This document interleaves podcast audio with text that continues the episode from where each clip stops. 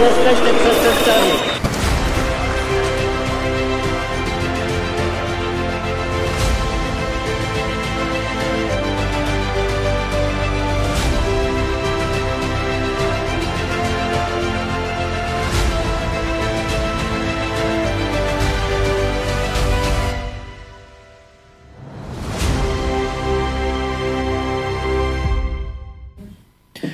Dlaczego powinniśmy współpracować z Finlandią? Czego możemy uczyć się od Japonii? Jakie nowe jednostki wojskowe utworzyć? Czy Polska jest bezpieczna, kiedy tuż za naszą granicą trwa wojna? Jakiej potrzebujemy armii i służb? Jaką rolę powinna przyjąć Polska w układance państw Europy i świata? O tym porozmawiam z doktorem Tomaszem Pawłuszko, autorem raportu Bezpieczeństwo Polski po szczycie NATO, ekspertem bezpieczeństwa międzynarodowego y, z Uniwersytetu Opolskiego Instytutu Sobieskiego. Dzień dobry. Dzień dobry panie redaktorze, dzień dobry państwu. Y, jest pan autorem raportu, jak wspomniałem, y, przedstawionego niedawno, kilka dni temu. Może zacznijmy tak ogólnie.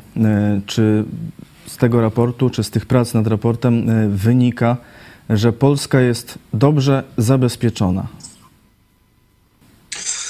Czy powiem tak, no, pomysł na raport pojawił się w styczniu i wiedzieliśmy mm, o jednej rzeczy, że się wydarzy. To był szczyt NATO w Madrycie i była druga rzecz, y, ryzyko wojny. Założyłem, że ta wojna wybuchnie, no i w międzyczasie, kiedy już ten raport powstawał, yy, śledziłem bardzo dokładnie debatę światową na ten temat, ale także debatę polską, która od kilku lat właśnie wokół bezpieczeństwa się ogniskuje, to znaczy mamy dyskusję o rodzajach armii, mamy dyskusję o ochronie ludności, mamy dyskusję o powiększeniu armii, mamy dyskusję o zakupach sprzętu, e, więc postanowiłem przeprowadzić 30 wywiadów e, z ekspertami. Znaczy planowałem więcej, ale po prostu nie dało się czasowo tego spiąć, nie każdy też miał czas w tym okresie takim y, y, letnio-jesiennym. Y, I raport jest produktem tych wszystkich rozmów, refleksji, analiz. Liczy około 60 stron. No, bez obrazków to może będzie 50, także jest to w formie takiej zjadalnej dla każdego, myślę, czytelnika. No, ale, czy, ale pisałem to przede wszystkim dla decydentów, też dla tego, żeby tą debatę publiczną w tym temacie w jakiś sposób nakierować na e, pewne kwestie. No, zobaczymy, bo zakładam, że raport ten e, no, będzie miał takie długofalowe oddziaływanie.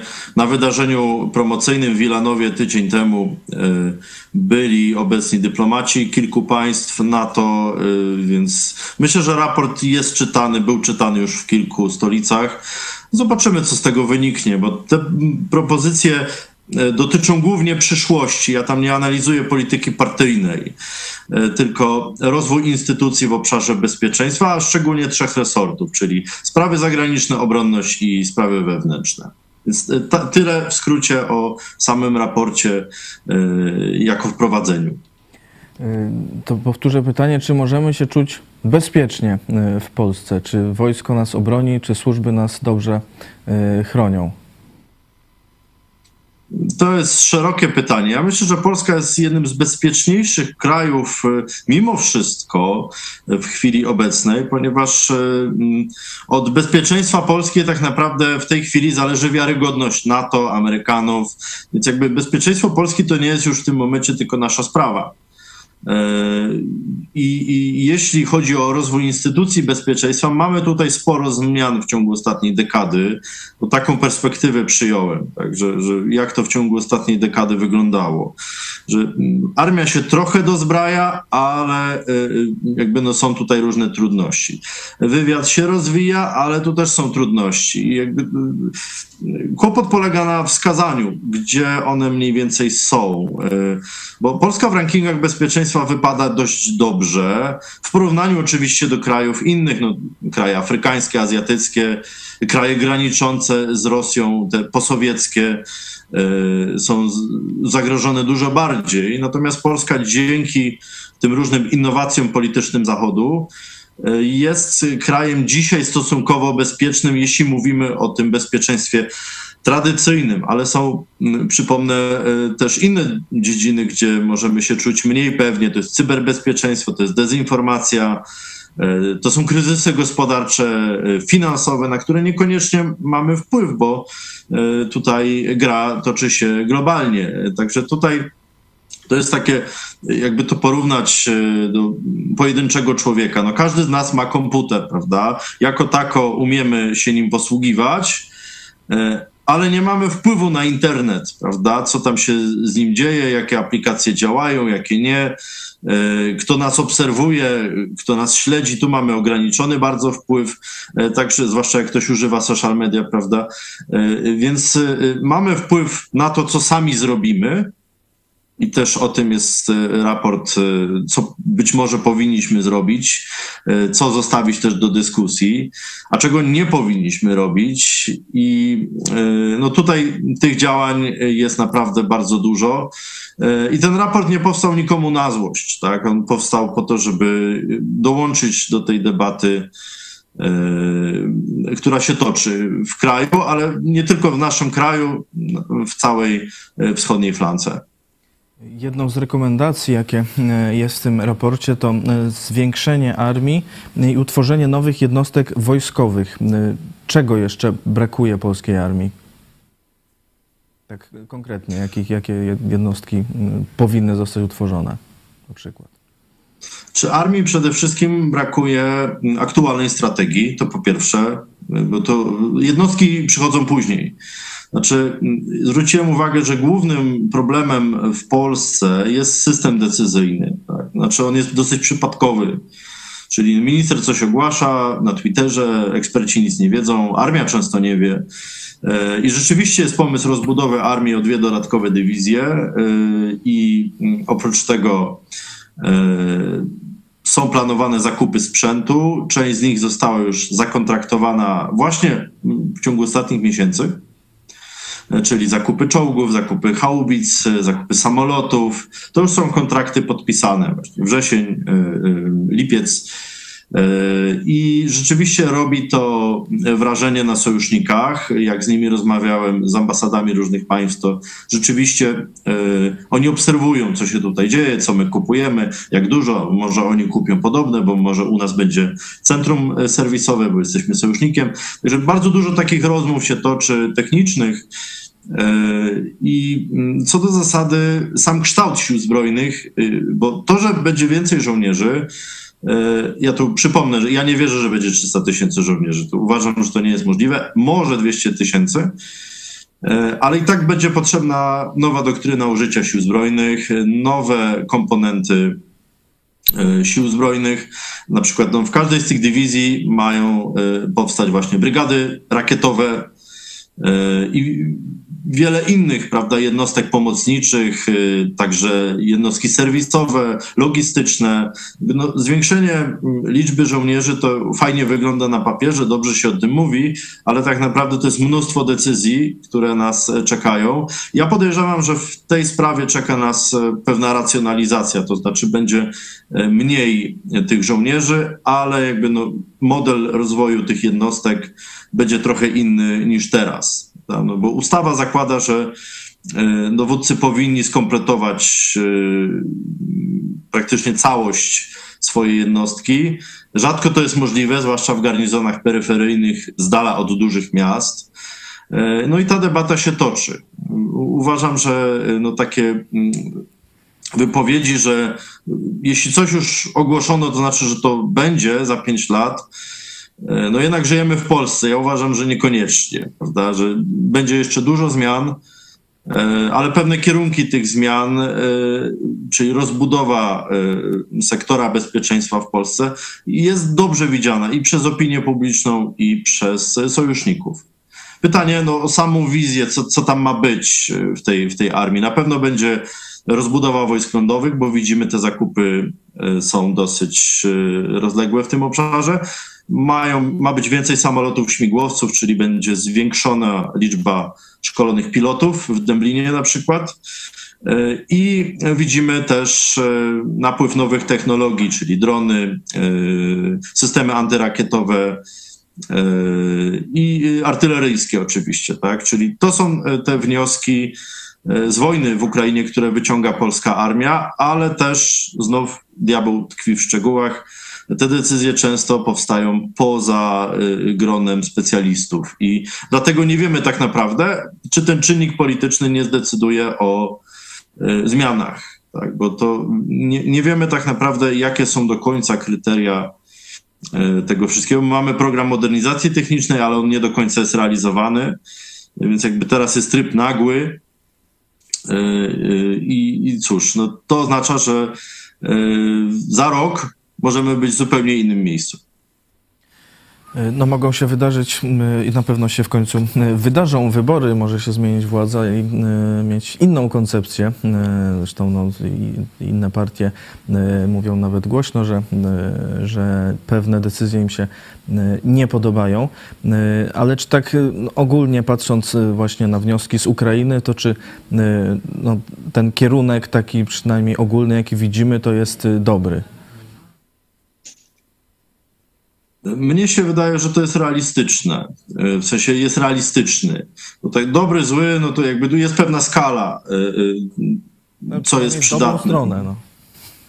Znaczy, myślę, że wnioski z wojny w Ukrainie są takie, że kluczowe dla utrzymania terytorium są wojska lądowe, a w naszej doktrynie zmieniło się od około 10 lat, od czasów prezydenta Komorowskiego, który tą doktrynę zapoczątkował, tak zwana doktryna Komorowskiego że e, Polska odchodzi od misji ekspedycyjnych typu Irak, Afganistan na rzecz budowania armii, która jest w stanie obronić e, terytorium Europy Wschodniej, ale przede wszystkim nasze terytorium.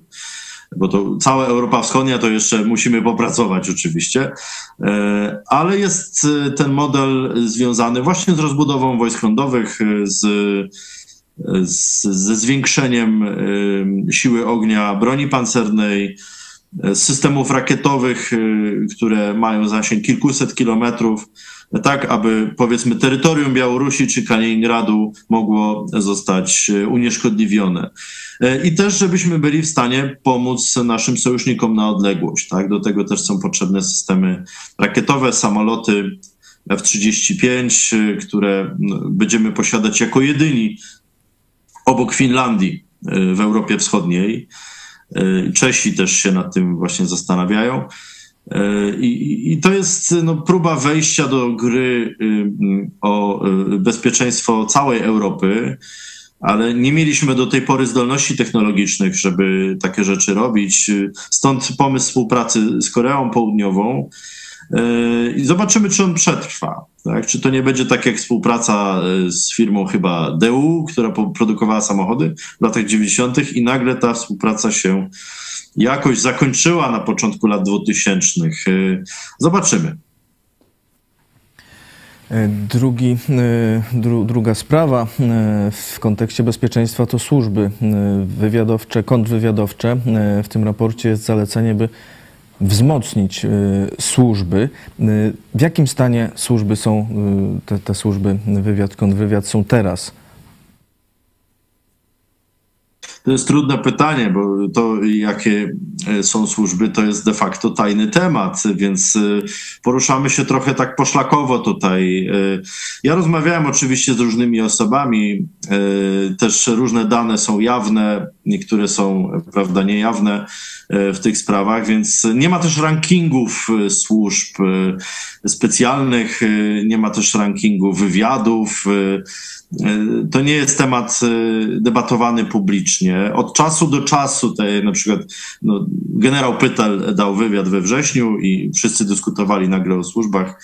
Ja bym powiedział, że no, Polska na pewno potrzebuje, zwłaszcza w obszarze poradzieckim, takiego wpływu informacyjnego, bo to teraz się przenika I, I te, pisząc raport, jak pan redaktor tutaj zacytował takie stwierdzenie, wzmocnić albo poprawić kondycję taką a taką, prawda?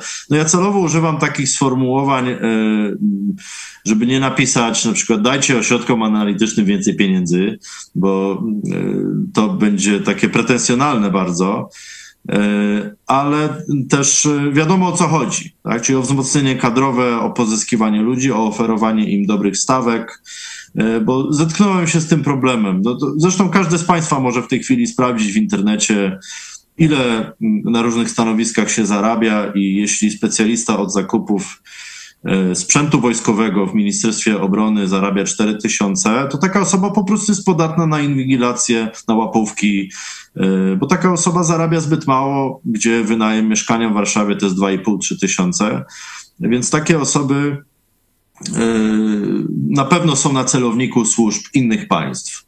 Jeśli mówimy o rozwoju naszych służb, to jest po pierwsze rozwój zdolności technologicznych, zwłaszcza, a po drugie E, polepszenie standardów e, służby. I to dotyczy każdych służb, i tu nie chodzi o to, że coś zostało zaniedbane 5 czy 10 lat temu, bo to jest dawno temu, tylko chodzi o to, żeby te instytucje miały perspektywę rozwoju. Znaczy, że, że to jest po prostu kariera. Że to nie jest tak, że się wchodzi do firmy tak zwanej i jest się tam dwa lata i, i, i trzeba się ewakuować bo po prostu y, przełożeni są nie tak, albo y, zabezpieczenie finansowe nie jest wystarczające. Więc y, ja uważam, że to w ogóle musi być jeden z priorytetów państwa. Ja zaznaczam w raporcie, że społeczeństwo wiedzy, tak, czy, czy zarządzanie wiedzą jest kluczowe dla współczesnego państwa. Czyli jeśli nie mamy ludzi z cennymi umiejętnościami, a to, to kosztuje i te umiejętności, umiejętności i tacy ludzie. E, jeśli tacy ludzie nie będą widzieć ścieżki rozwoju w strukturach e, państwa, także tych specjalnych, e, to jakość tych służb będzie się pogarszała. Inna sprawa to jest trwałość tych służb. W Polsce powstają co chwilę nowe służby. E, od mniej więcej 2006 roku, prawda, kiedy była cała afera z WSI, powołano różne nowe służby. Teraz Ministerstwo Sprawiedliwości powołuje kolejne służby. E, BOR został e, przemianowany na Służbę Ochrony Państwa. Teraz w projekcie ustawy o ochronie ludności ma być e, służba dyżurna państwa. Ja mam wrażenie, że jest nadużywane to słowo e, i rozmywane e, i nie wiadomo potem, jacy ludzie będą do tego trafiać, bo jeśli służba istnieje i ona ma zostać, może zostać zlikwidowana już po wyborach przez następny rząd, to jest kłopot. Tu jeden z moich respondentów, a w zasadzie kilku, mówiło, że to jest ryzyko, że Polska będzie traktowana jak państwo sezonowe. Znaczy, skoro jedna partia tworzy nowe służby albo wyrzuca ludzi y, z jednych służb, y, zmienia całe kierownictwo i, i okręgowe i centralne, y, to może przyjść inna partia i zrobić to samo. Czyli tak naprawdę nasz system decyzyjny znowu y, jest sparaliżowany, uzależniony od czynnika politycznego. A jedną z kluczowych tez raportu jest to, że pewne sprawy, tak jak bezpieczeństwo, obronność, dyplomacja, są ponadpartyjne. I, I stąd też apele, aby politycy po prostu rozmawiali i stworzyli pewien konsensus, że to nie jest sprawa partyjna, jaką będziemy mieć broń i ile będziemy mieć e, żołnierzy e, i kto będzie na stanowiskach. Także to jest w wielu krajach przedmiot konsensu. E, tymczasem no, my dyskutujemy, że jeden poseł z Komisji Obrony leżał w Wilanowie pijany, prawda? Dyskutujemy o tym, co kto powiedział, na jakim to jest poziomie. No, no to jest katastrofa po prostu, tak? Czyli opinia publiczna jest potem zdezorientowana, jeśli zaczyna śledzić youtuberów, tiktokerów, twitterowiczów, i, i nie, nie, bardzo wiadomo, w którym kierunku to zmierza, więc e, ja bym przede wszystkim tu apelował też, jeśli chodzi o te systemy jawne i niejawne, o mm, pewną decyzyjność. Tak? Czyli to, ale znów to nie oznacza, że ja wiem lepiej i ja, wam, ja was poustawiam, e, tylko o to, że te decyzje wymagają po prostu sektora eksperckiego, silnego zaplecza, bo po to, żeby tworzyć instytucje tej zaawansowanej rywalizacji technologicznej, muszą być do tego ludzie, którzy się po prostu na tym znają, a nie no, osoby przypadkowe, które się zjawiają na jakimś stanowisku i mówią: Dobra, to ja zostawię po sobie o taki projekt, a może inny. To po prostu jest zbyt poważna sprawa, zwłaszcza w dobie wojny za naszą wschodnią granicą, żeby to zostawiać tylko i wyłącznie politykom. E, no tak patrząc na ostatnie doniesienia czy wiadomości, no ten stan służb wydaje się być jakiś albo słaby czy niejasny. Widzieliśmy blogera z bloga Służby i Obywatel, który udokumentował, że wszedł sobie do budynku centrali ABW, zrobił zdjęcia wejścia do zbrojowni, wyszedł nie, niepokojony. E, nie wiem, czy jakieś znaczenie ma e, rezygnacja szefa SKW Macieja Materka, ale cały czas rozgrywa się ta sprawa głośna taśm nagranych Usowy. Już no, sporo lat temu. E, teraz ta sprawa wróciła. Jedna strona oskarża drugą, jedna, że to Rosjanie, druga strona e, mówi, że tamta brała e, łapówki, czy przynajmniej sugeruje, ujawnia zeznania, ale wiceminister sprawiedliwości Sebastian Kaleta twierdzi, że prokuratura nie ma dowodów wskazujących na korupcję Donalda Tuska czy jego syna. Ja mam wrażenie jakiegoś tu teatru, wręcz, że tu nic się nie dzieje prawdziwego. Y, dziennikarze jedni z jednej strony ujawniali te taśmy jak wprost czy do rzeczy, czy teraz inni z Newsweeka wiążą to z Rosją. Czy można stwierdzić jakoś o co w tym chodzi? Czy jest tu jakaś rola służb? Y, jaka tu jest rola dziennikarzy? To jest bardzo poważny temat. Oczywiście politycy zrobią z tego taką personalną nawalankę, bo to się dobrze ogląda i każdy może wejść w swoją rolę, e, taką partyjną, lokalną, polityczną, ale co do zasady, e, no, myślę, że ten temat będzie grzany, ponieważ e, do wyborów został rok i wszyscy będą się oskarżać o współpracę z Rosjanami.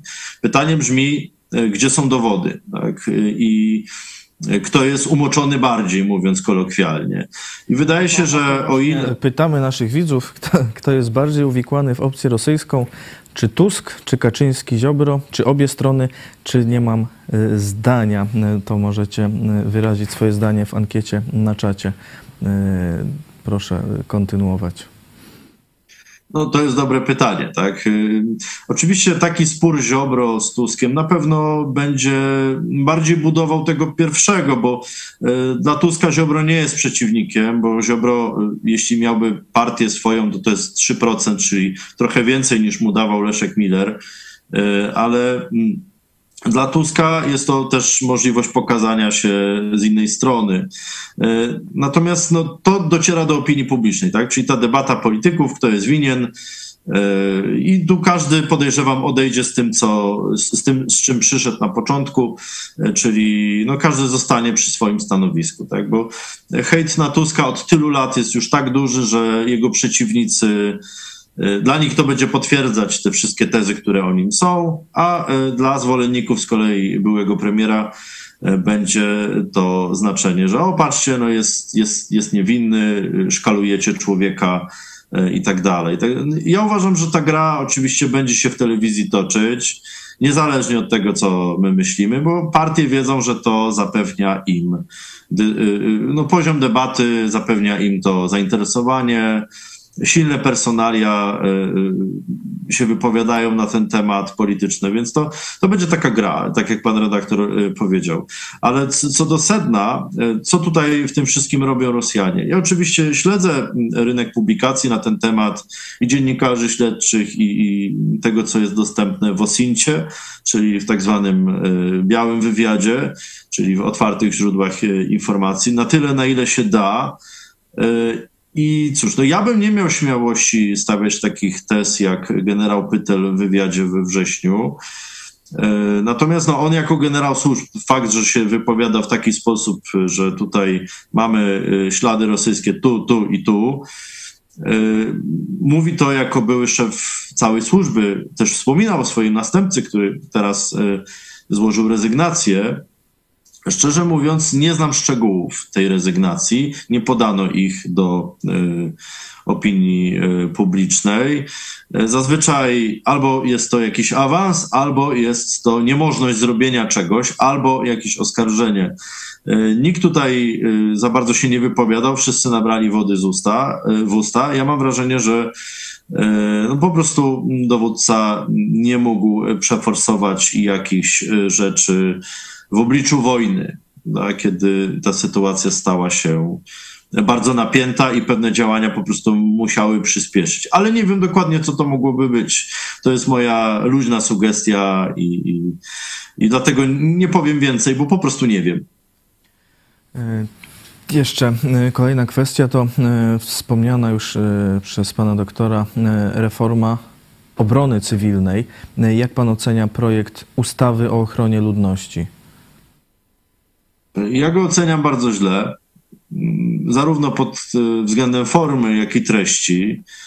Po pierwsze, w tej chwili mamy lukę prawną, czyli ustawa o obronie ojczyzny z wiosny zlikwidowała mm, obronę cywilną ale de facto nadal te struktury istnieją. Teraz pojawiła się, y, pojawił się projekt y, ustawy ochronie ludności i o stanie klęski żywiołowej, który tak naprawdę, jak Państwo pamiętacie, jak rząd działał w czasie COVID-u, no to teraz właśnie te kompetencje rządu, które wtedy w czasie COVID-a były, miałyby być y, ustalone ustawowo. Także teraz to, co rząd robił w czasie COVID-a, chciałby, żeby było na stałe mniej więcej, tak? Czyli te systemy reagowania państwa, czyli e, likwidacja Rządowego Centrum Bezpieczeństwa, utworzenie służby dyżurnej państwa zamiast tego, wprowadzenie nowych stanów nadzwyczajnych poza konstytucją, czyli bez konsultacji z Sejmem premier będzie mógł zwykłym rozporządzeniem e, zrobić, e, zamknąć nam kraj, tak jak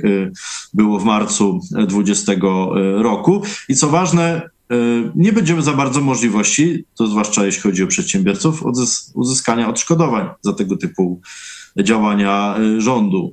To jest też niebezpieczne dla samorządowców, bo jeśli jakiś samorządowiec nie będzie sobie radził e, z sytuacją kryzysową na swoim terytorium, na terenie swojej gminy czy powiatu, może zostać wprowadzony zarząd komisaryczny, czyli de facto to się nazywa w projekcie ustawy pełnomocnik. Oczywiście na koszt tegoż e, samorządu.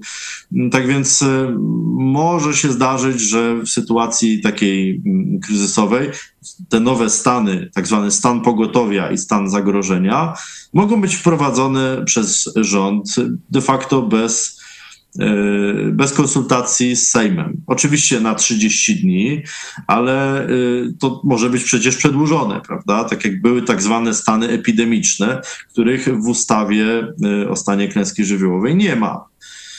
Także jest to próba stworzenia nowego systemu w oparciu o Straż Pożarną, która do tej pory zajmowała się obroną cywilną i sobie nie radziła, bo nie było na to pieniędzy. I teraz e, Straż Pożarna miałaby się zająć budowaniem bunkrów, infrastruktury krytycznej, e, tworzeniem nowych formacji ratunkowych. Ja myślę, że po prostu to by się nie udało. I to jest niebezpieczne. Mm, tak, także w sferze praktycznej to by się nie udało. E, I także ten system miałby być znów finansowany przez fundusz pozabudżetowy, a więc również poza kontrolą Sejmu.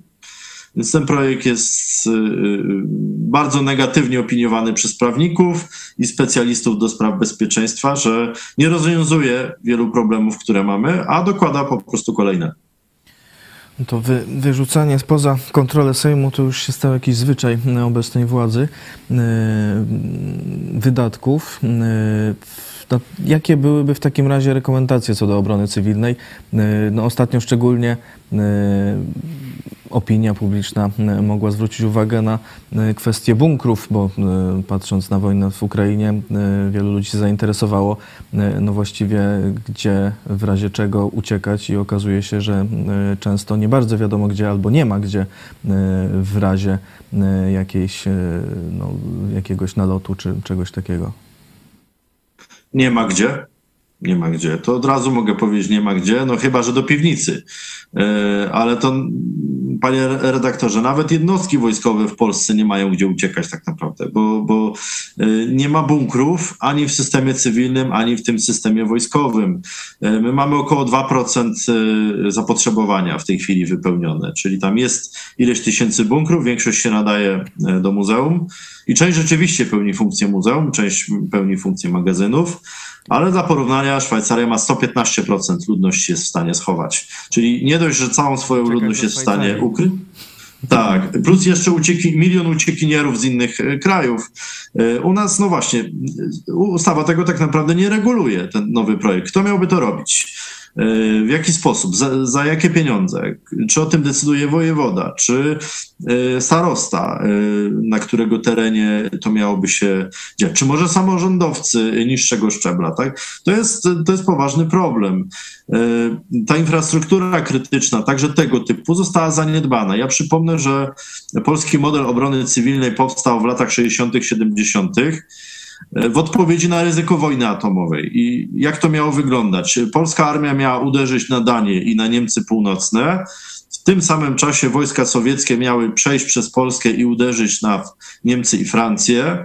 Więc główny kontratak NATO atomowy byłby na Polskę. Wzdłuż linii Wisły zbombardowane zostałyby pociskami atomowymi polskie miasta i dlatego zaczęto tworzyć systemy obrony cywilnej po to, żeby ludność się mogła gdzie schować, ale tego po, po prostu nie skończono, tego nie zrobiono do końca, bo nastała za prezydenta Cartera odwilż, detente yy, i te lata 80. to było już takie trochę dogorywanie systemu yy, bloku wschodniego, yy, więc też to zaniedbano. W ogóle wtedy obrona cywilna była w gestii MONU, teraz jest w gestii MSW. I pierwszy taki duży test, czyli powódź w 97 roku, ten system no, nie, niezbyt sobie poradził, prawda, na Dolnym Śląsku, na Opolszczyźnie. Yy, Myśmy tutaj mieli dwa metry wody yy, dookoła, prawda? W gumiakach się chodziło, albo po prostu się pływało łódką w 97, jak pamiętam. I dzisiaj, poza wzmocnieniem tych systemów ratowniczych, o, to jest dobre zdjęcie, tak. Tak to właśnie wyglądało. Y, To y, nie mamy za bardzo mm, takiego osobnego systemu, który by się obroną cywilną zajmował. Y, I Gdyby- strażacy, myślę, by nie udźwignęli tego. Gdyby teraz była podobna powódź, to byłoby lepiej, czy tak samo, czy jeszcze gorzej? Mogłoby być gorzej. To Znaczy, system decyzyjny jest y, w taki sposób skonstruowany, że to jest zarządzanie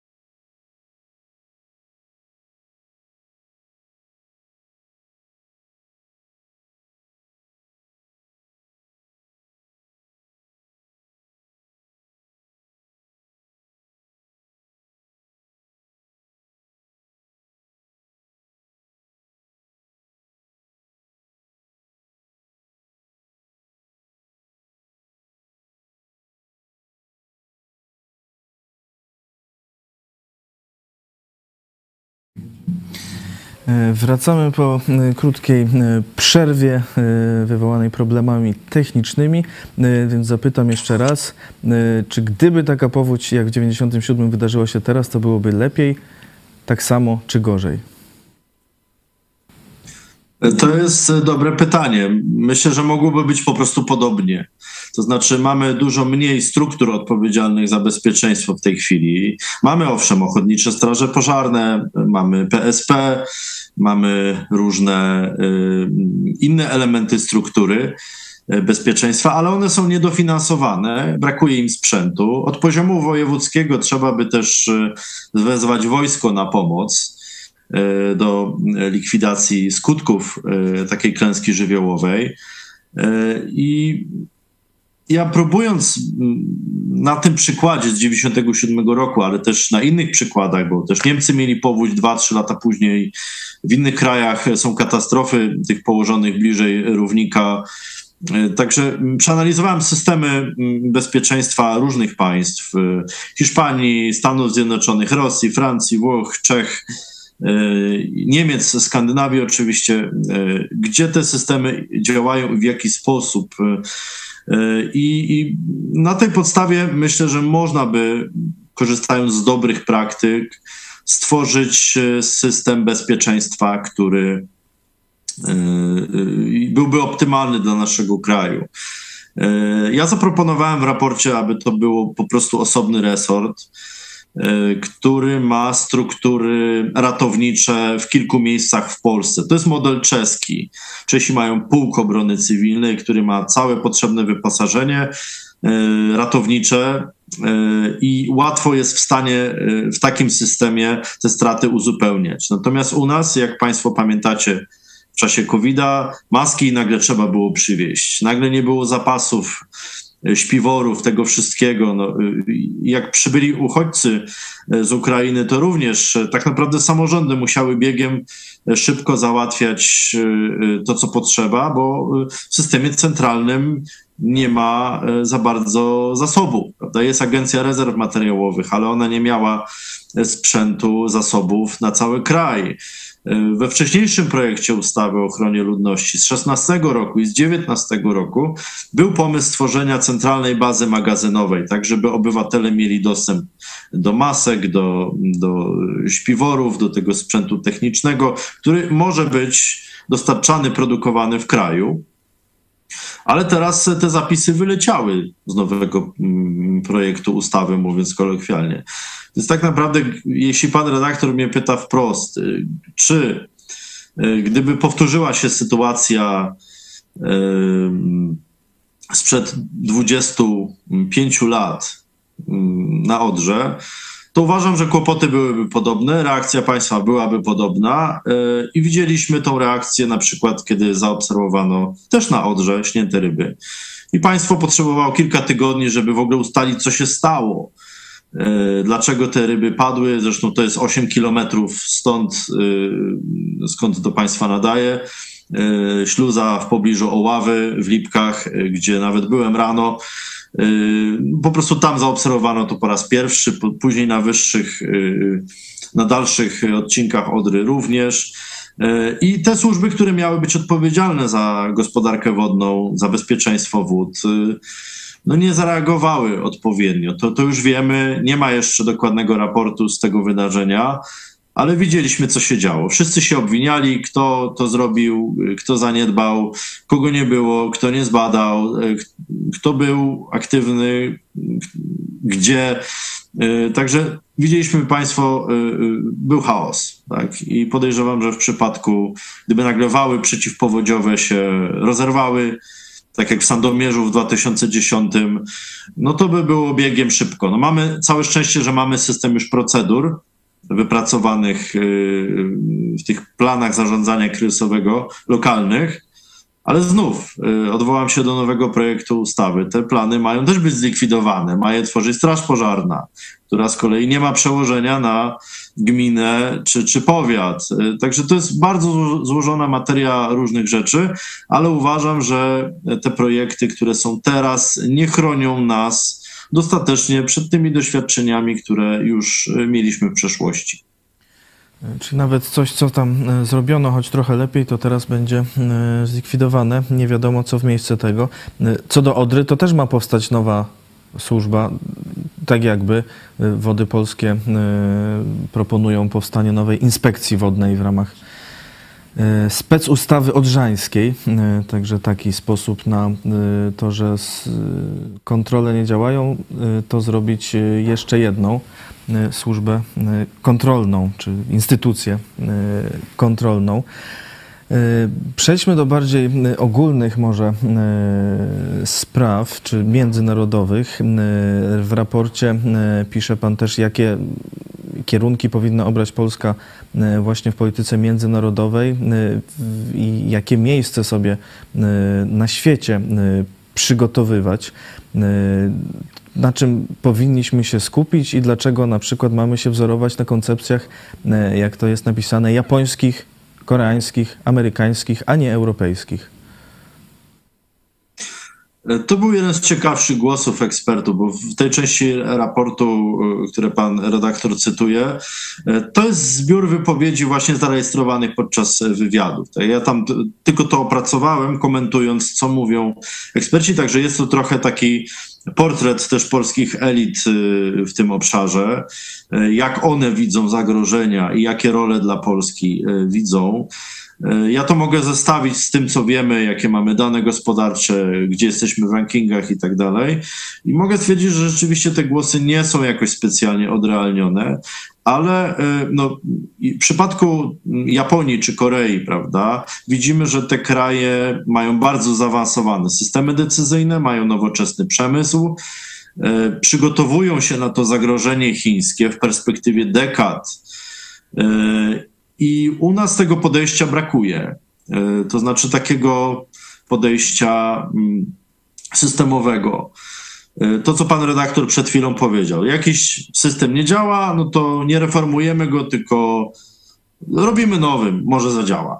Ale przecież tam będą dalej ci sami ludzie. Więc, więc to jest problem y, taki znów decyzyjny, tak? czyli na, raz, że nasze instytucje nie są odpowiednio dofinansowane, nie oferują dobrej ścieżki kariery, często dla młodych ludzi, Y, pomimo, że mamy boom na studiach z bezpieczeństwa narodowego, wewnętrznego, mnóstwo osób to studiuje, więc teoretycznie bylibyśmy w stanie w, w 5 lat takie systemy u nas zbudować e, i też potraktować je priorytetowo. Znaczy, Japonia i, i Korea mają te systemy bardzo priorytetowo potraktowane, e, no bo są świadome, że y, zagrożenie chińskie. e, No, Chiny to jest państwo kontynent, Chiny komunistyczne, e, także tam e, no, nie będzie półśrodków. Tam mm, utrzymuje się armię i technologię na bardzo wysokim poziomie, właśnie żeby zneutralizować tą asymetryczność, tą przewagę wielkościową Chin. My mamy w naszym regionie przewagę wielkościową y, ze strony Rosji. Y, Widzimy, że na polu walki to już nie wygląda dla Rosjan tak korzystnie, ale mimo wszystko te systemy walki, też informacyjnej, cybernetycznej, y, broń atomowa, to są te czynniki przewagi, które Rosja cały czas ma.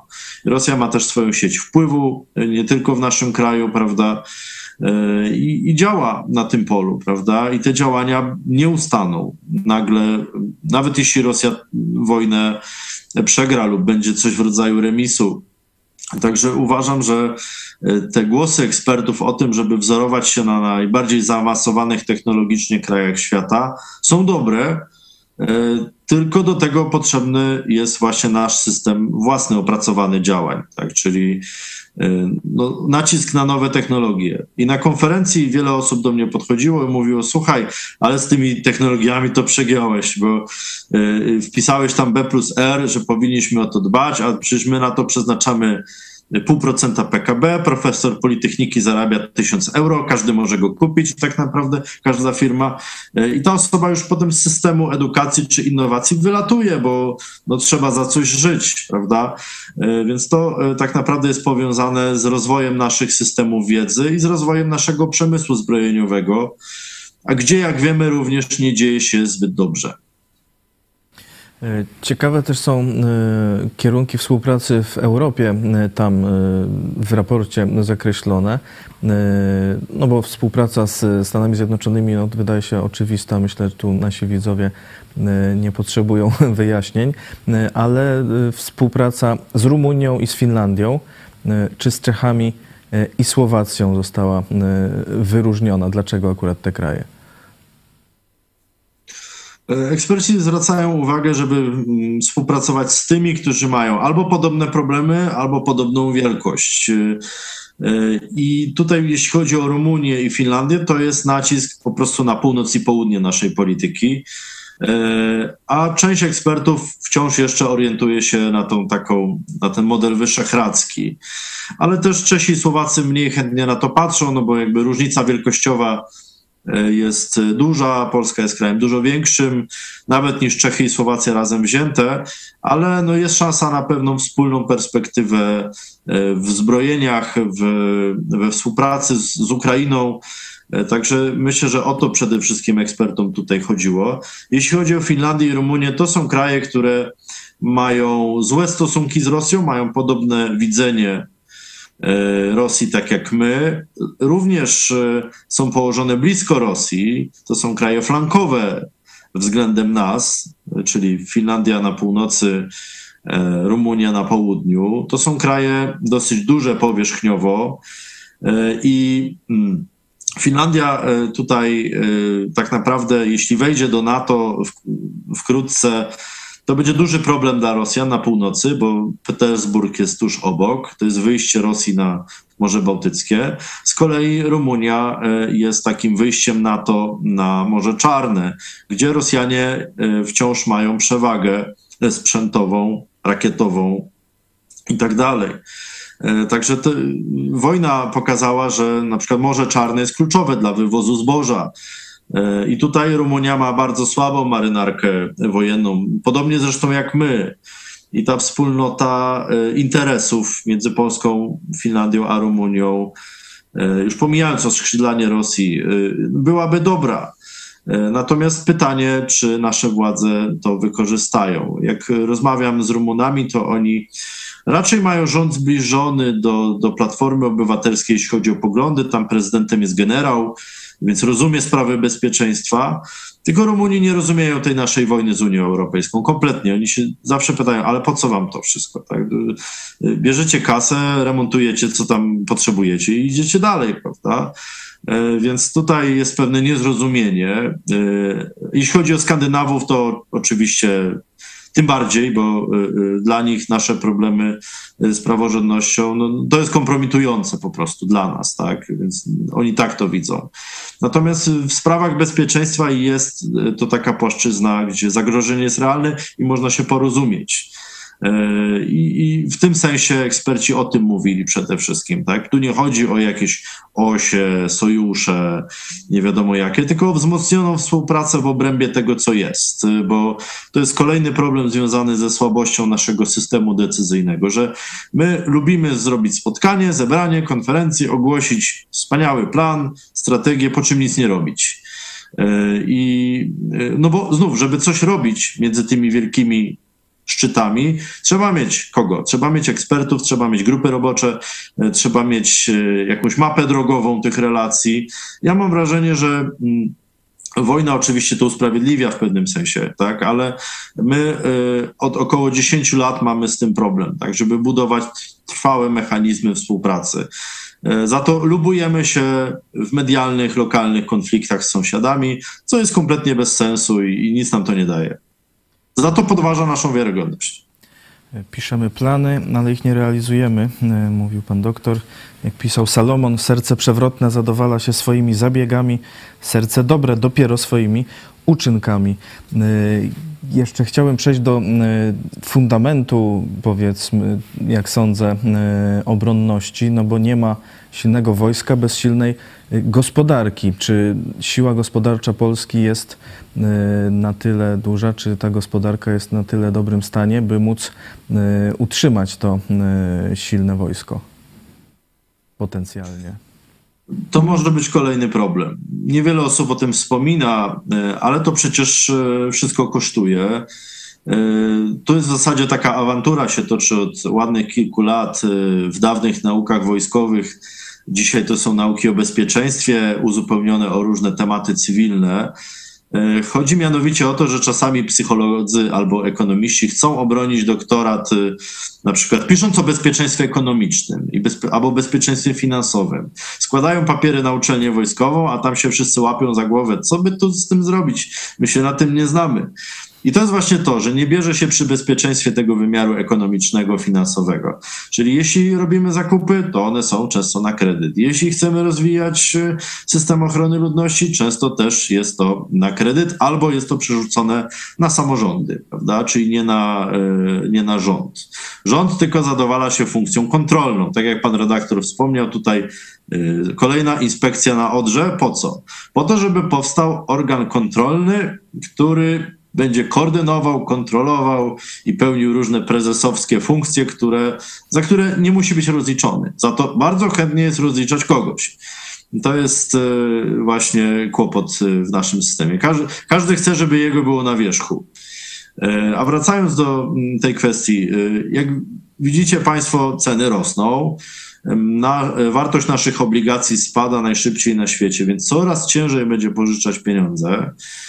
Modernizacja gospodarek europejskich w tym zielonym kierunku, abstrahując od tego, e, czy to jest dobre, czy złe i, i, tak dalej. To jest po prostu fakt, to się dzieje i kraje europejskie, począwszy od skandynawskich, będą wdrażać zielone technologie, które są bardzo kosztowne e, i nie możemy liczyć, że one nagle stanieją.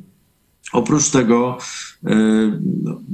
ten fundusz e, sił zbrojnych i tak dalej. E, wojsko kosztuje, czyli pensja dla żołnierza musi być taka, żeby ten żołnierz do służby przyszedł i został na dłużej, a nie stwierdził, że mu się bardziej opłaca iść na ciężarówkę, na tira i zarobić dwa razy więcej. Tak? Bo w tej chwili to jest dylemat wielu ludzi. Zostać w wojsku i mieć na przykład mieszkanie, bo wojsko oferuje mieszkanie, czy y, iść do cywila, y, zrobić sobie uprawnienia na ciężarówkę i, i zarobić dwa razy więcej i mieszkać na swoim. Y, no to jest problem, który dotyczy wielu polskich rodzin w tym momencie, tak? Czyli te systemy bezpieczeństwa będą kosztować, wzrost armii będzie kosztować, zakupy sprzętu będą kosztować, rozbudowa koszar będzie kosztować, te wszystkie bunkry będą kosztować, zabezpieczenie infrastruktury krytycznej będzie kosztować, E, remonty tego, co już jest, to też będzie kosztować. E, I oczywiście no, przy inflacji to wszystko będzie kosztować coraz bardziej, coraz bardziej.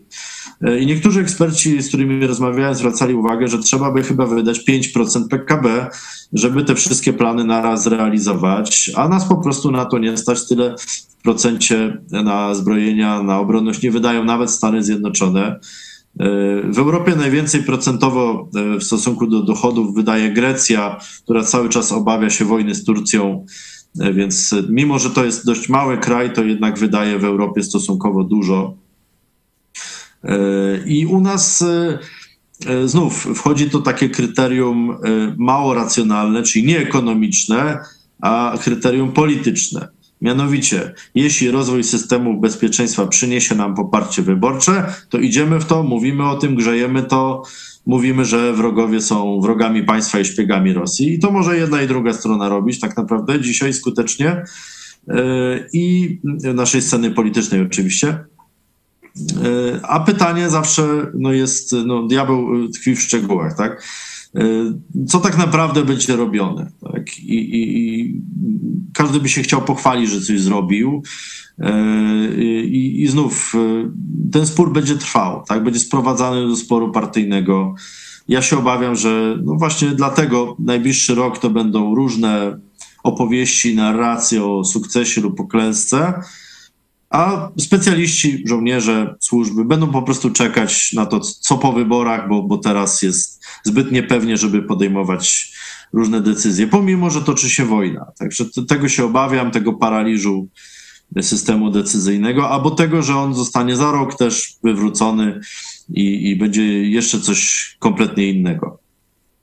Bo za te pieniądze można zrobić wszystko, tak? Jeśli to jest kilka, 3-4% PKB, y, czyli to, co jest w budżecie, plus to, co będzie w funduszu wsparcia sił zbrojnych i tak dalej. E, to jeszcze ostatnia kwestia, którą chciałbym dziś poruszyć. Oczywiście e, jest e, jeszcze wiele innych punktów w tym raporcie. Możecie Państwo go sobie sami przeczytać na stronie tomaszkreska-pawluszko blogspot.com. Tam link do PDF-a do tego raportu. Korupcja i nepotyzm. Taki punkt też się tam znalazł. Taki moralny, y, można powiedzieć. Y, jak ten problem rozwiązać? To jest duży problem. Znaczy, on nie jest i tak, y, tak duży, jak był w latach 90., mam wrażenie, przynajmniej jeśli chodzi o profesjonalistów. Tu jest problem z politykami raczej. Znaczy, mm, za dużo rzeczy zostało upartyjnionych. O tym już mówiliśmy jeszcze chyba nawet w zeszłym roku. E, że e, niektóre stanowiska po prostu powinny wymagać kompetencji. Jeśli e, przez Sejm przechodzą ustawy, gdzie te kompetencje, te wymogi kompetencyjne są zniesione pod adresem dyplomatów, pod adresem żołnierzy, pod adresem służby cywilnej, no to mamy kłopot. Bo prędzej czy później ludzie, którzy już e, coś osiągnęli, będą odchodzić e, z niesmakiem, e, zdegustowani tym, że no nie mają z kim pracować. Także, że muszą wszystkich szkolić od zera tak naprawdę. A nie na to się pisali po na przykład 20 latach służby. Także jest to duży kłopot. Tam tak naprawdę muszę Państwu powiedzieć, w tych wypowiedziach ekspertów, w tych wywiadach, które przeprowadziłem, tych zarzutów e, o korupcję, nepotyzm było bardzo dużo, ale uczciwie powiem, że nie miałem jak tego zweryfikować, e, ani jak obronić tego w sądzie. Tak, bo jakby to jest zbiór opinii, więc części tych opinii po prostu nie zamieściłem, bo nie byłem w stanie też zweryfikować też wypowiedzi ekspertów wszystkich. Wielu ekspertów mówiło o kłopotach w przemyśle zbrojeniowym, że się prezesi zmieniają co chwilę, że to nie jest dobre dla projektowania nowych prototypów, że wtedy eksperci, analitycy stamtąd odchodzą, e, że jest taka karuzela stanowisk e, troszeczkę, tak? I, I, ja rozumiem, że politycy chcą sobie zarobić i za bardzo sobie rąk nie ubrudzić, dostać odprawę i zniknąć za pół roku gdzie indziej być, potem znowu gdzieś indziej być. Uważam, że mm, państwo polskie powinno w jakiś sposób zabronić tego, tak? Jakby, że instytucje specjalistyczne są po to, żeby tam byli specjaliści, a nie żeby byli tam spadochroniarze z polityki, którzy po prostu się na tym nie znają i rozumiem, mogą mieć doświadczenie w wielu obszarach, ale e, jeśli ja na przykład nie jestem prawnikiem, to ja nie zostaję prokuratorem po prostu, tak? Jakby to by można porównać do tego mniej więcej, tak? Albo no, osoba, która nawet jeśli jest na przykład pielęgniarzem czy pielęgniarką, nie zostanie nagle lekarzem, tak? bo to jest przeskok kompetencyjny, to jest zupełnie co innego. A w, nasi politycy czasem myślą, że no, wszystko się da, załatwimy, nikt nie zauważy, a jak zauważy, to cię gdzieś tam przeniesiemy, tak? Na inną parafię.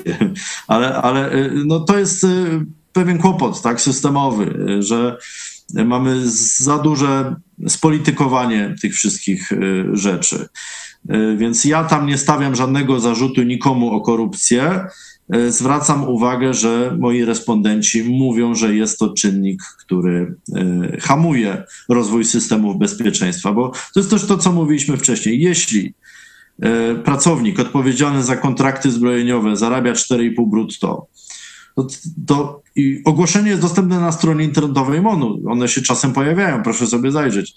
E, no to przecież służby innych państw doskonale wiedzą, kto tam aplikuje, ile on zarabia, e, co można od takiej osoby załatwić, kogo można takiej osobie podstawić e, i tak dalej. Także to jest bardzo słaba strona, jeśli chodzi o to zabezpieczenie informacyjne naszych kluczowych systemów bezpieczeństwa, bo bez tego tak naprawdę jesteśmy jak na dłoni. I to jest bardzo zła wiadomość, no bo jeszcze raz powiem, toczy się wojna, wszyscy Państwo to widzą. Jest bardzo duża rola propagandy, bardzo duża rola informacji, bardzo duża rola tego, co się dzieje w tle i nas też to dotyczy. No, bo przecież u nas też te wszystkie systemy uzbrojenia, które są przekazywane Ukrainie, gdzieś są. Na razie kontrwywiad i wywiad radzą sobie bardzo dobrze z ukrywaniem tego wszystkiego. Nie dostajemy informacji, zdjęć na temat transportów wojska, na temat tego co, gdzie, ile zostało dostarczone. I to jest dobra robota wywiadowcza. Byleby tego nie popsuć, prawda? Że jest cisza informacyjna w tej sprawie. I, i o takie sprawy jak ta właśnie chodzi, tak? że to samo dotyczy zakupu sprzętu, e, remontów, przemysłu, infrastruktury krytycznej. O tym oczywiście wolno mówić jawnie, ale są też pewne sprawy, e, które e, no, dzieją się po cichu, prawda? Czyli budowa tych systemów i dobór kadr do tych systemów, żeby po prostu ludzie nie wstydzili się do tych systemów iść i tam robić karierę, bo to jest służba państwu polskiemu.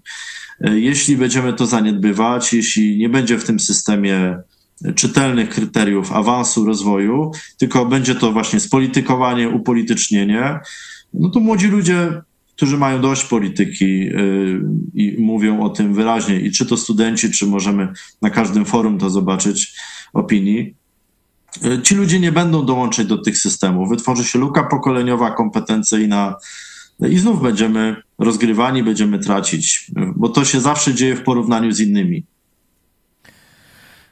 No, e, usłyszeliśmy trochę e, smutnych e, rzeczy o stanie naszego państwa czy stanie obronności. No, mamy to szczęście, że tym razem wojna nie zaczęła się u nas, ale za naszą granicą. Także tu jesteśmy przez to nawet nieco bardziej bezpieczni, no i przez te, myślę, mocniejsze sojusze niż w przeszłości. Dziś premier Morawiecki e, w bazie lotnictwa taktycznego w Łasku mówił, e, że modernizacja armii wymaga współpracy z sojusznikami. E, powiedział też mniej więcej to, co przed chwilą mówiliśmy. Nie można budować silnej armii bez państwa o silnych podstawach, silnych podstawach finansowych i materialnych także oby e, się udało to faktycznie e, zbudować. Mam jeszcze, mam jeszcze kilka pytań od Państwa, e, od widzów. Najpierw jednak chciałbym zachęcić do subskrypcji kanału naszego na YouTube, jeszcze do udziału w sądzie w ostatnich minutach na czacie i do kontaktu telefonicznego 536 813 430 5. Tam e, Michał Fałek e, czeka na Wasze telefony, e, na Wasze pytania i oczywiście zachęcam do wsparcia telewizji Idź Pod Prąd. Jak co miesiąc naszym celem jest tysiąc wpłat, a przez dziwną i nie, niezbadaną jeszcze co do przyczyn blokadę naszego konta przez kilka dni. No, jesteśmy trochę do tyłu, ale zachęcamy do wpłacania na e, drugi numer, mimo że tamto konto już jest odblokowane, e, lub przez PayPal, DotPay, Blik e, lub Patronite. Szczegóły na stronie spodprat.pl ukośnik, ukośnik wsparcie. Pytania od Państwa o sytuację obecną. od Krzysztofa pytanie do Pana doktora. Jak Pan interpretuje obecną ciszę informacyjną z frontu w Ukrainie?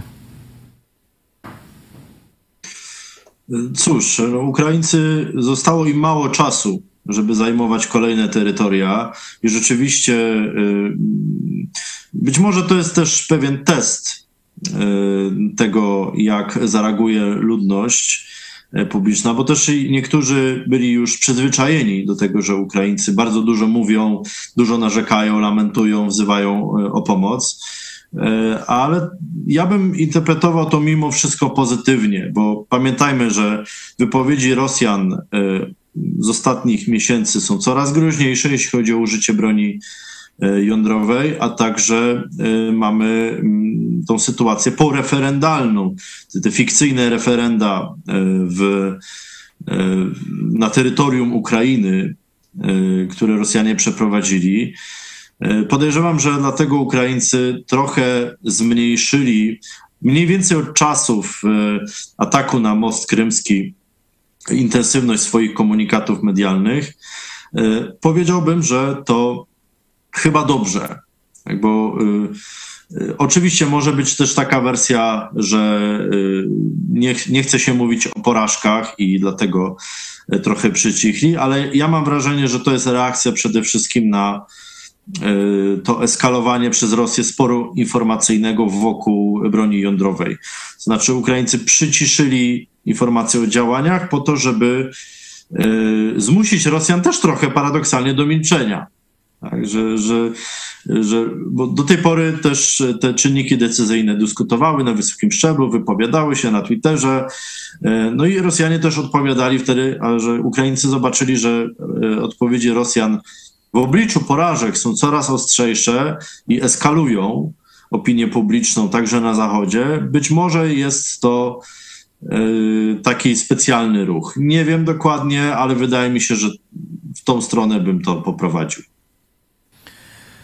I kolejne pytanie. Biznes Pietrasz. Właśnie poinformowano, że obie strony koreańskie wymierzyły sobie pierwsze ciosy. Ciekawe, czy to wpłynie na nasze zakontraktowane dostawy y, broni. Faktycznie są informacje, że y, marynarki y, wojenne obu krajów, Korei Północnej i Południowej, ostrzegawcze strzały w salwy artylerii wymieniły. E, tak, e, no, to było jedno z ryzyk e, tego procesu koreanizacji zbrojeń. Korea jest po prostu daleko i po drodze są i Chiny, i Ciesina Malakka, i Ormus niedaleko, prawda, już na, na Oceanie Indyjskim. Bardzo dużo wrogich y, zachodowi państw y, i oczywiście północna droga morska, którą kontrolują Rosjanie. Więc sprzęt Korei, z, z Korei, jeśli będzie do nas płynął, musi być naprawdę też bardzo dobrze zabezpieczony no bo to jest dla nas potencjalny kłopot, to jest kilkanaście tysięcy kilometrów stąd. I wierzę, że e, nasz rząd nie rzucał słów na wiatr, mówiąc o tym, że ten sprzęt będzie produkowany w Polsce, bo jego dostarczanie w sytuacji zaognienia się, na przykład w sytuacji w Azji, co nie jest wykluczone, e, może być problematyczne. To prawda. E, dziękuję bardzo, panie doktorze, za te wyczerpujące analizy. Polecamy Państwu oczywiście raport E, na stronie tomaszkreska-pawluszko-blogspot.com. E, tam można e, przeczytać go całego. I na stronie Sobieskiego jest. O, tam jest w dwóch wersjach też, a po angielsku jest. Na tak, strona Instytutu Sobieskiego i po polsku i po angielsku. E, Mariusz jeszcze pyta o ustawę e, o edukacji i o edukację domową. E, tym tematem zajmiemy się na pewno jeszcze w tym tygodniu, podobnie jak wypowiedzią Jarosława Kaczyńskiego o broni palnej i jeszcze tematem Chin po zakończonym już zjeździe Komunistycznej Partii Chin. To wszystko w tym tygodniu, także zachęcam do oglądania e, programów w najbliższych e, dniach. Za chwilę pomyśl dziś pastora Chojeckiego, właśnie jestem na imprezie. I kartka z kalendarza Piotra Setkowicza, śmierć małżeństwa Żubrydów oraz e, wypowiedź Wiktora o Kościele Nowego Przymierza w Lublinie. Zapraszamy, a o 18 jak zawsze oczywiście dogrywka. Bardzo Państwu dziękuję za uwagę i dziękuję Panu doktorowi, doktor Tomasz Pawłuszko był naszym gościem. Dziękuję Państwu. Do zobaczenia.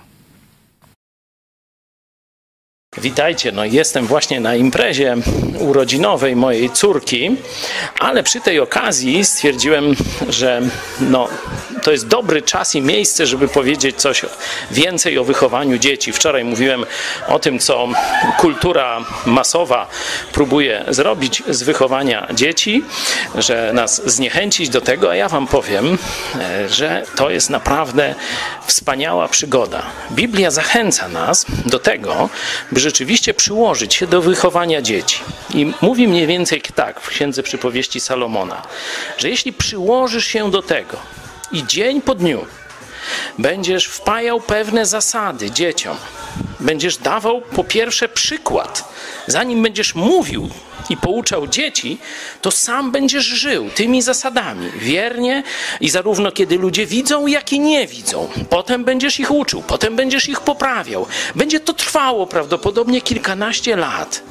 ale potem zobaczysz, jak pięknie wystrzeloną, to też biblijne porównanie, z łuku strzałę, która biegnie już swoim, swoją drogą prosto do celu. Bardzo tych rodziców, którzy dzisiaj jeszcze nie widzicie sensu, jeszcze gdzieś tam z pieluszek albo małe dzieci i tak dalej, żebyście zobaczyli cel gdzieś daleko. Te dzieci wyjdą z, waszy, z waszego domu, wyjdą spod waszego wpływu, ale będą dalej mknęły, by realizować Bożą wolę. A wy będziecie patrzeć z dala i radować się. Lewacy, ci, którzy zmaszczą ten czas, którzy zmarnują, nie będą mieć dzieci albo ich nie wychowają, będą mieć troski i nie będą mieć tej radości. A wy nie pójdziecie być może na imprezę, kiedy dziecko będzie miało 2, czy 3, czy 5 lat, ale potem, kiedy będziecie mieli 60 czy 65 lat, będziecie patrzeć nie tylko na wasze dzieci, ale na wasze wnuki, jak dalej realizują to, co wpoiliście waszym dzieciom. Wspaniała radość, wspaniała przygoda.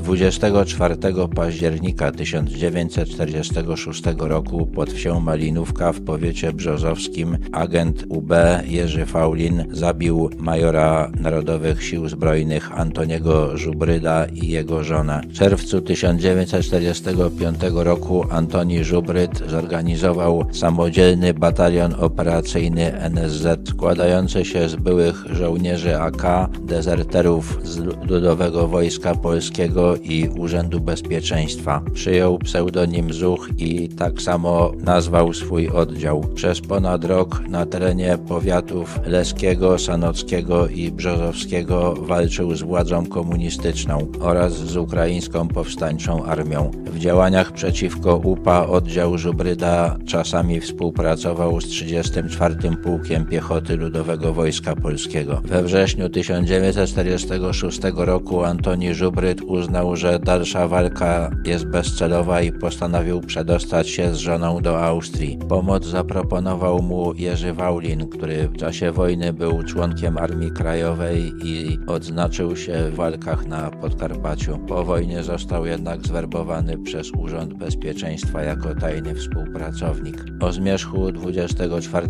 października wszyscy troje dotarli do Malinówki. Najpierw mężczyźni pozostawili Janinę Żubryd we wsi i poszli poszli do lasu. Tam Waulin zabił Antoniego Żubryda strzałem w tył głowy. Potem wrócił po Janinę Żubryd, będącą w ósmym miesiącu ciąży. Także ją zaprowadził do lasu i zastrzelił w ten sam sposób. Oficer prowadzący Waulina, Władysław Pożoga, doszedł do stopnia generała milicji obywatelskiej. W latach 80.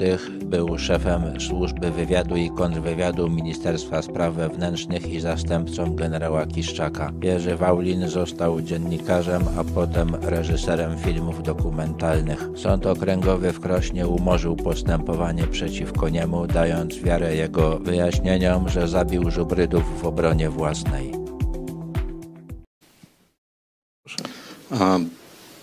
Ja буду говорить по-русски. Będę mówił po rosyjsku. Так будет проще. Tak będzie nam łatwiej. У меня в прошлый раз не было возможности э, сказать вам, что я думаю о вас и что я увидел у вас. Kiedy byłem tutaj poprzednio, nie miałem okazji powiedzieć wam to, co tutaj widziałem i co o was myślę. Знаете, когда началась война, это было время, э, которое показывает, кто просто говорит, а кто делает. E, Kiedy wojna się zaczęła, to był czas, który pokazał nam e, tych, którzy tylko mówią i tych, którzy coś robią. Вы та церковь, вы те люди, которые делают. Ten kościół to ludzie, którzy rzeczywiście coś robią. Вы очень маленькая церковь, Jesteście bardzo małym kościołem, но с огромным сердцем. ale z wielkim sercem. А Когда я приехал сюда в начале марта, Kiedy przyjechałem tutaj na początku marca, я, я представления не имел, что мы будем делать, как мы будем делать, как мы сможем помочь детям. nie wiedziałem tego, co będziemy robić, jak będziemy robić jak możemy pomóc e, tym dzieciom. Но на второй день моего пребывания здесь я познакомился с верующими с вашей церкви. Ale już drugiego dnia y, mojego pobytu tutaj w Polsce po, poznałem się z wierzącymi z waszego kościoła. И без вашей помощи и поддержки то, что мы могли сделать, было бы невозможно. Bez waszej pomocy i wsparcia y, nie byłoby możliwe zrobienie tego, co zrobiliśmy. Всякий раз, когда я звонил или пи- писал Радыку, Za każdym razem, kiedy dzwoniłem albo pisałem SMS-y do Radka, Радык, нам, бы нуж- нам нужно это, нам нужно это, он никогда не спросил, y, kiedy pisałem Radku, potrzebujemy tego lub potrzebujemy tamtego, on nigdy nie pytał, а, можно сколько-то денег или, может быть, еще что-то. Он говорил, когда вам это нужно. Nie pytał, y, czy trzeba na to ileś tam pieniędzy, tylko zawsze na kiedy. Na kiedy wam to jest potrzebne? И как, если это нужно было завтра, то завтра мы это имели. Jeżeli potrzebne było coś na jutro, to mieliśmy to na jutro. Я не знал размера вашей церкви в тот момент. Nie wiedziałem wtedy, jak dużym jesteście kościołem. Но когда я узнал, насколько большая ваша церковь, я, у меня не было слов, что вы такая маленькая церковь, но делаете столько много, что ни одна церковь не сравнится с тем, что делаете вы.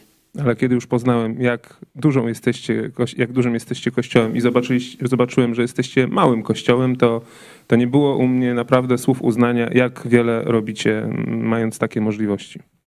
А Иисус в Евангелии сказал, Pan Jezus powiedział w Ewangelii, по делам их узнаете их. poznacie ich po owocach, po ich czynach. Не по словам, Nie po słowach, не по тому, как они выглядят, nie po tym, jak wyglądają, как они одеваются, jak się ubierają, Сколько они жертвуют денег, ile poświęcają pieniędzy, но по делам их узнаете. ale po ich czynach poznacie.